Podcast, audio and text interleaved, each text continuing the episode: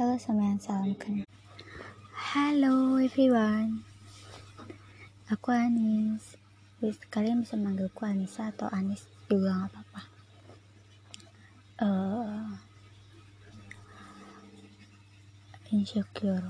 Hampir 99% di dunia pasti pernah insecure. Entah itu insecure dengan idola, teman, uh, tetangga kita, pasti kita pernah insecure kan kadang ada perkataan orang lain yang membuat kita itu selalu insecure gitu.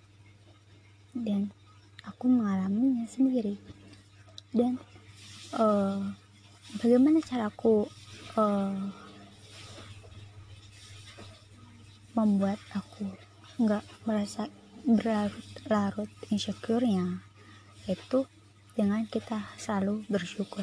Kenapa? Karena ketika kita bersyukur maka kita selalu menghargai diri kita sendiri. Ya kan?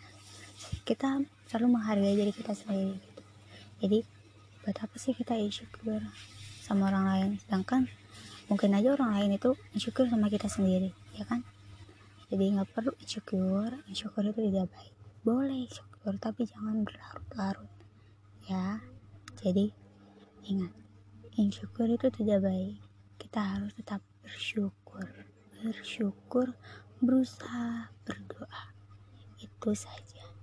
Oke sekian. Terima kasih. Bye bye